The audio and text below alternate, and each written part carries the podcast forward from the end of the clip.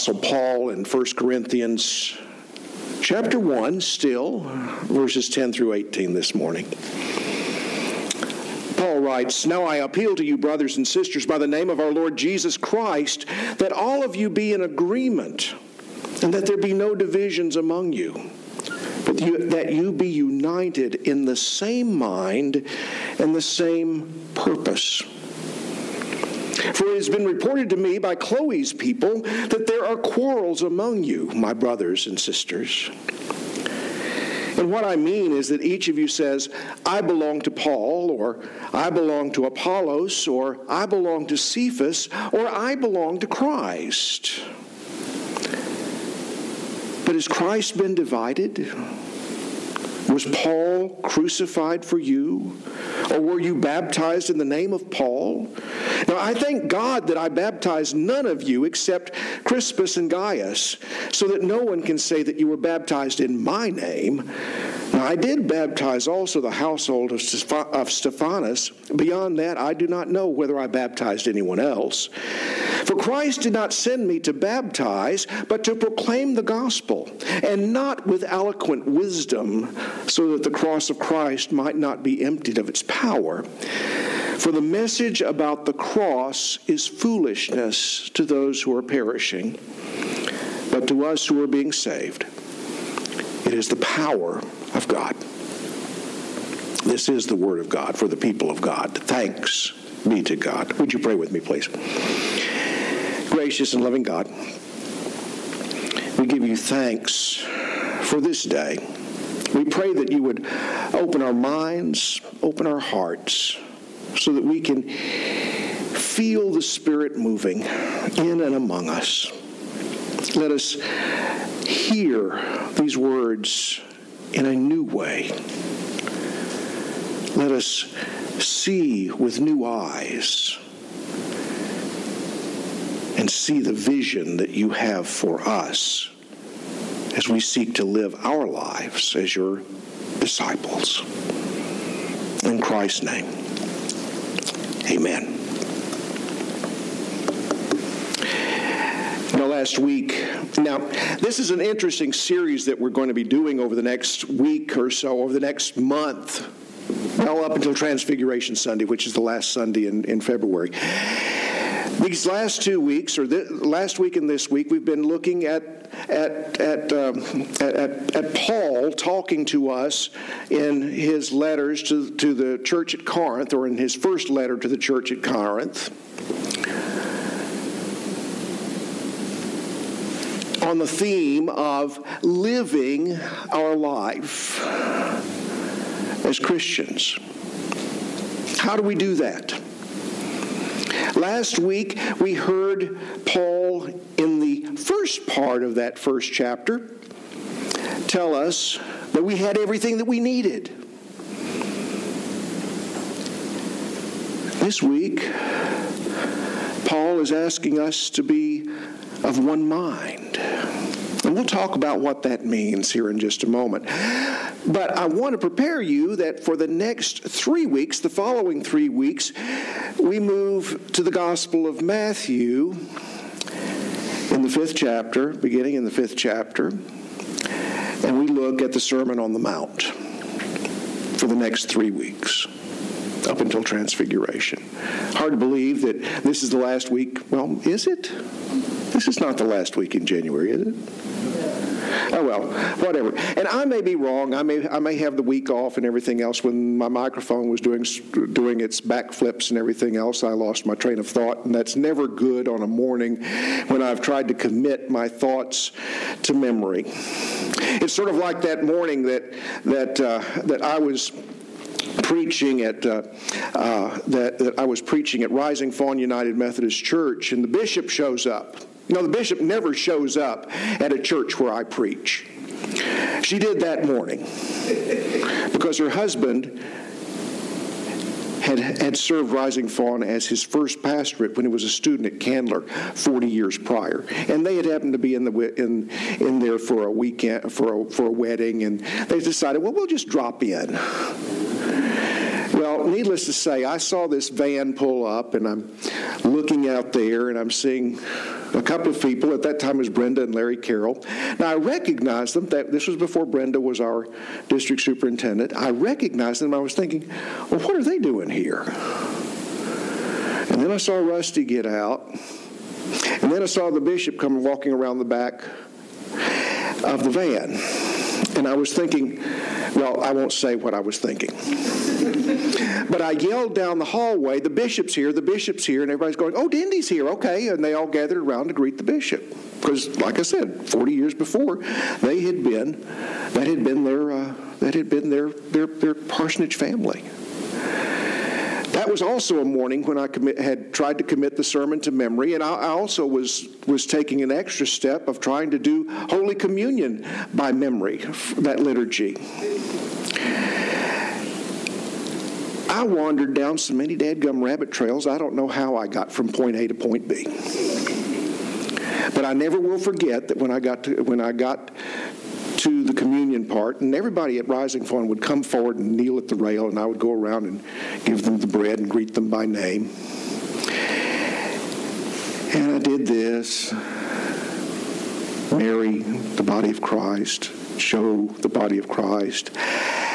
And I get to the bishop and, and, she, and she just looked at me and smiled because she knew the, the wheels were turning in my head and going, Why do I call her? Why do I call her? Is it, do I call her Bishop? Do I call her Mary Virginia, her given name?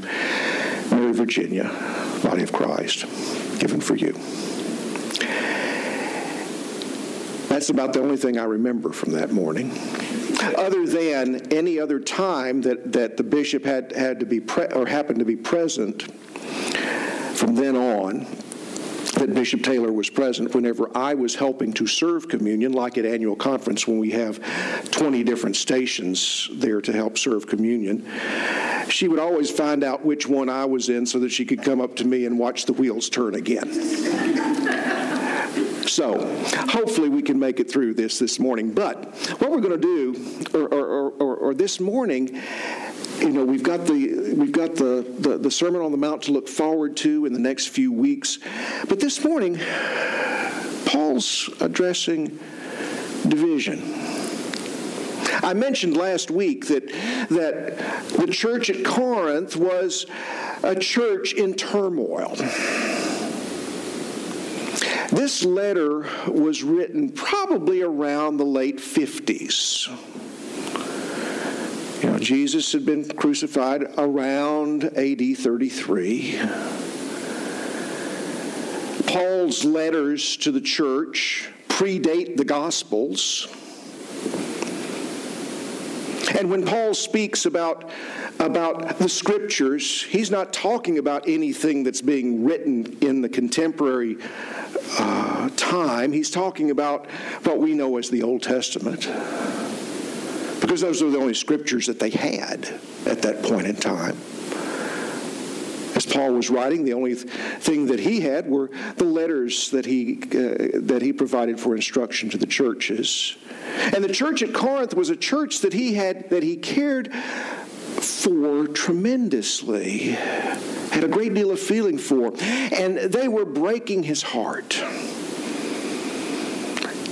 I told you last week that one of the things that they were that they were arguing about were the spiritual gifts, or the, or the main thing that they were arguing about, or one of the main things that they were arguing about, were spiritual gifts, and what spiritual gifts were more important than other spiritual gifts. And Paul was going, "That's all poppycock. Quit that. Stop it."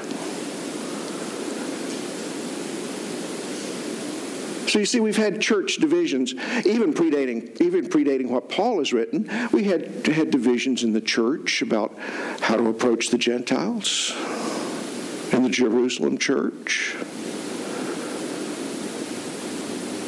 Whether Gentiles needed to become circumcised and become faithful Jewish people before they could become Christians.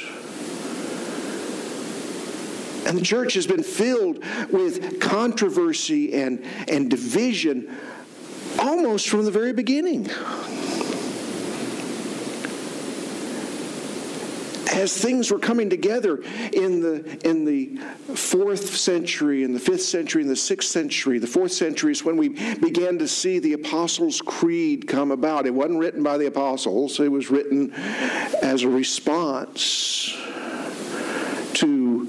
some of the heresies that were going on at that time, heresies that would, that would declare that, that uh, Jesus was not human. Now, I'll be the first one to tell you, I still can't figure it out what Jesus was. Our faith tells us that Jesus was wholly human and wholly divine all at the same time. When we all get to heaven, we can figure, he'll, he'll, hopefully he'll tell us how that worked. But there were folks who said that Jesus was just a spirit. He couldn't have been human because human flesh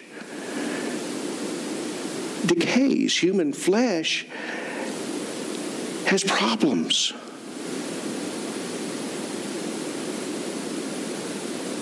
And that's where the Apostles' Creed came about. Controversies when it came to dividing, to, to, determining what was in the canon that became what we now know as the New Testament. What got in, what got out, what, uh, what was included, what wasn't included. There was politics going on when that happened. There were divisions when that happened.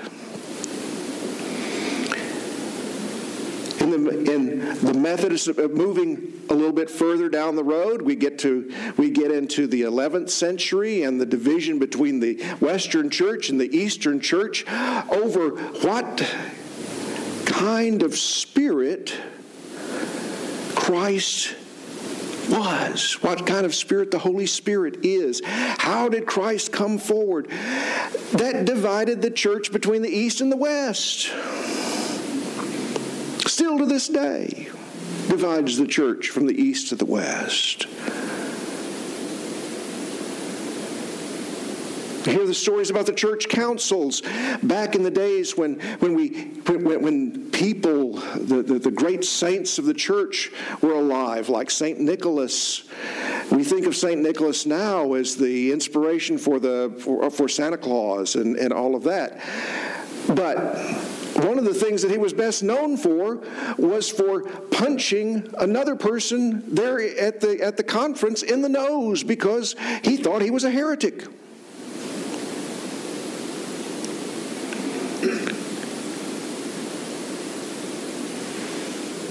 Church division continued. The religious wars in Europe I won't go over all of this, but we know that there were times that the, that the Roman church was divided with a pope in Rome and a pope in, in, in, in France, fighting over who actually had control. And let's not get started on Henry VIII founding a church, the Church of England, so that he could divorce his wife rather than chop off her head. Not that he not that that stopped him from doing that to several of his wives. By the way, all that religious war fighting and everything else is one of the reasons why we have the First Amendment to our Constitution. Our founders did not want the religious wars to cross the ocean into North America. Just keep that in the back of your mind. Not that it has anything to do with anything right now. Even in the Methodist Episcopal Church, the church that, that John Wesley re- reluctantly founded, Wesley didn't want to found a church. He wanted to start a he wanted to start a holiness movement. He wanted to start a reform movement in the Church of England. But there were arguments there. The church in America, the Methodist Episcopal Church, was founded because the Methodists had no support here in the United States, or in the colonies at that time, or the, or uh, the states that were part of the Articles of Confederation. Because the founding of the Methodist Episcopal Church predates the Constitution in 1787.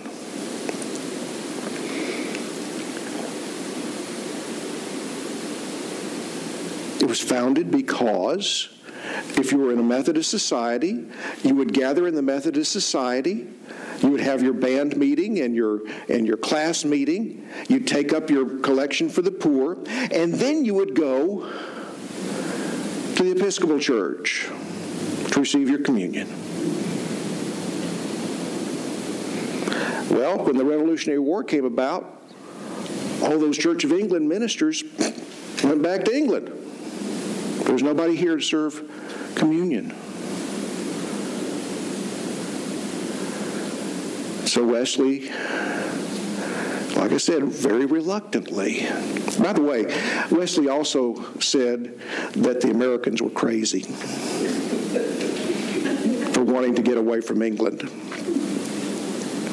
he was not very well received, and we all know we, we all know how he was received here in Georgia. I'll tell you, uh, well, if you don't know those stories, I'll be happy to share them with you at some point in time, but just not now. But let's just, just suffice it to say that when he was in the Savannah, Georgia area, he was run out of town on a rail. Okay? He reluctantly founded a church, a church that was, to begin with, anti slavery.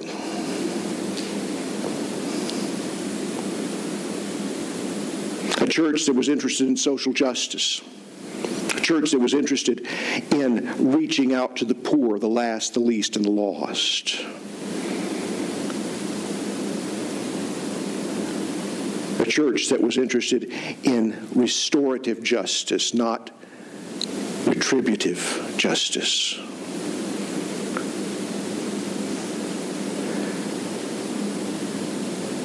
Well, in the Methodist Episcopal Church. That went along just fine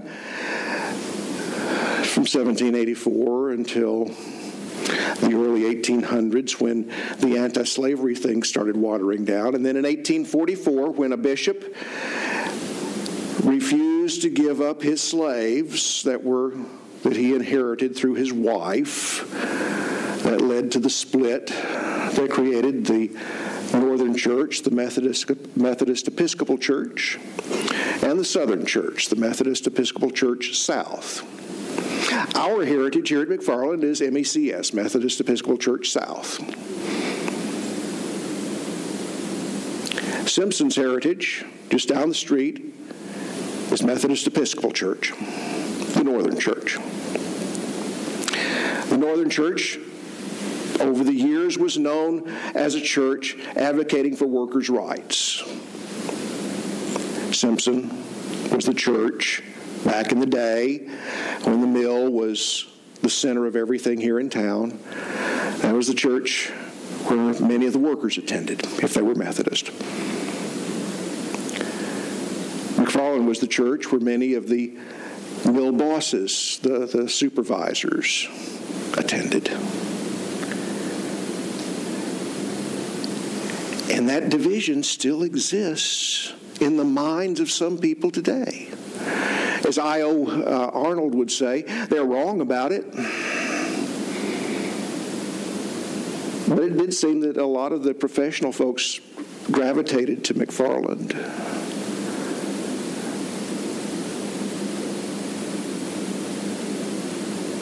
Divisions. Don't get me started on the divisions in the Methodist Church, in the United Methodist Church today.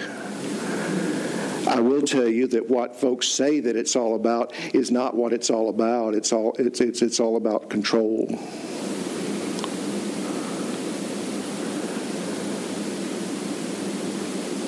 And folks, some folks who are, who are wanting congregations to leave the United Methodist Church are telling lies about what those of us who want to stay Methodist, and by the way, I'm not going anywhere.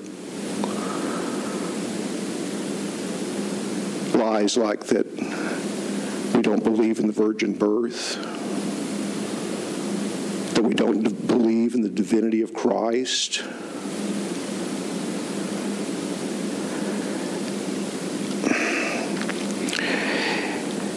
Makes my blood boil. That's not what I want to talk about. That's not what I want to talk about. See, division has been something that we've dealt with for our entire history. Uh, most of you are older than I am. And in my 63, almost 64 years on this earth, I don't think that I've ever seen the country as divided as it is now. And that comes from a kid who grew up in the 60s.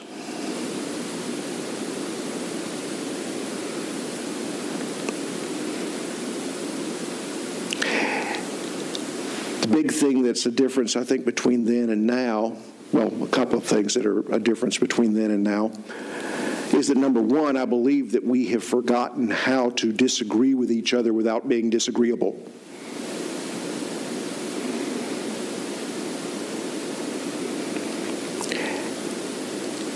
And the other thing I think is that all of this is exacerbated by the fact that we are on an information overload.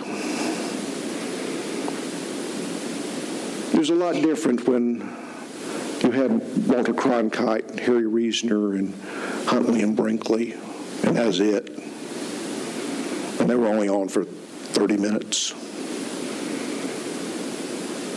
Now we have news available 24 hours a day, seven days a week. And as the old saying goes, nothing sells like conflict. Or as the as another more crude way of putting it was, if it bleeds, it leads.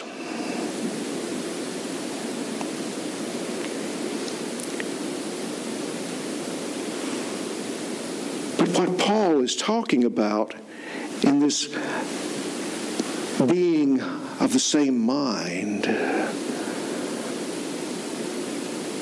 He's talking about being in the mind of Christ, being focused on what Christ is calling us to do, focused on who Christ is calling us to be. And even then, there were problems. When he says, Each of you says, I belong to Paul, or I belong to Apollos, or I belong to Cephas, or I belong to Christ. You're setting up division.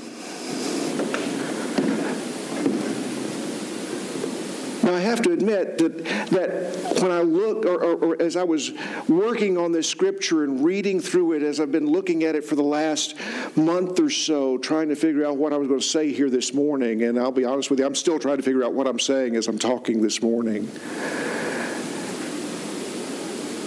Well, honesty never hurts. But that one thing I belong to Paul. I belong to Cephas. I belong to Christ. Have you ever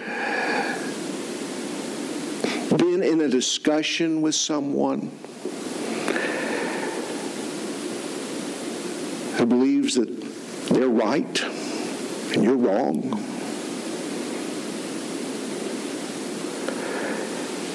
He was what Paul was saying to the folks at Corinth is don't even start with this I belong to Christ stuff. Because what you're saying when you're saying that is, well, Christ's on my side. I'm right, you're wrong. Christ's on my side. That's all there is to it. There's no need have any further discussion. In all of those cases, people are focusing not on what we're supposed to be focused on. We're focused on winning at all costs.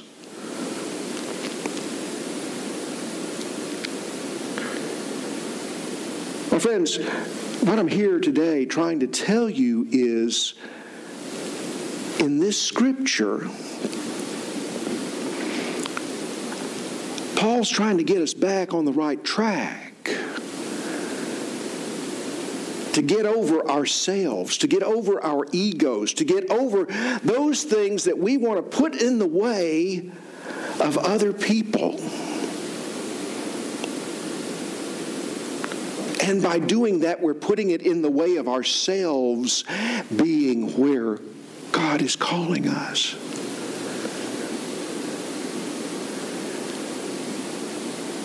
He's telling us that we don't need to. Was that a movement of the Holy Spirit there, Ben? Or okay.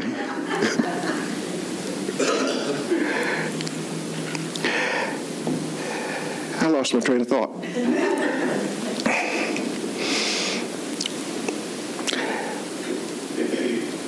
But he's trying to tell us that our divisions don't matter. That we are one in Christ Jesus.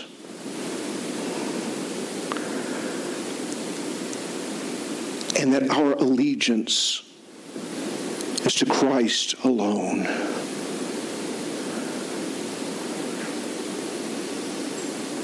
Calling us to a better place to a place where we don't necessarily have to see eye to eye on each and every issue, but by the same token, we don't have to demonize those folks who we disagree with.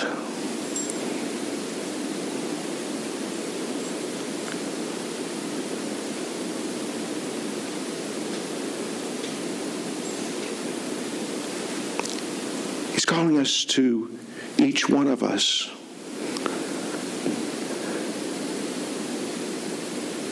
to work out our own faith in fear and trembling. Focused on Christ to guide and direct us so that the light can shine in and through us to illuminate a better way as we go through this life together. Be of one mind. Seek the mind of Christ. Name of the Father, and the Son, and the Holy Spirit. Amen and amen. Thank you for listening to our podcast.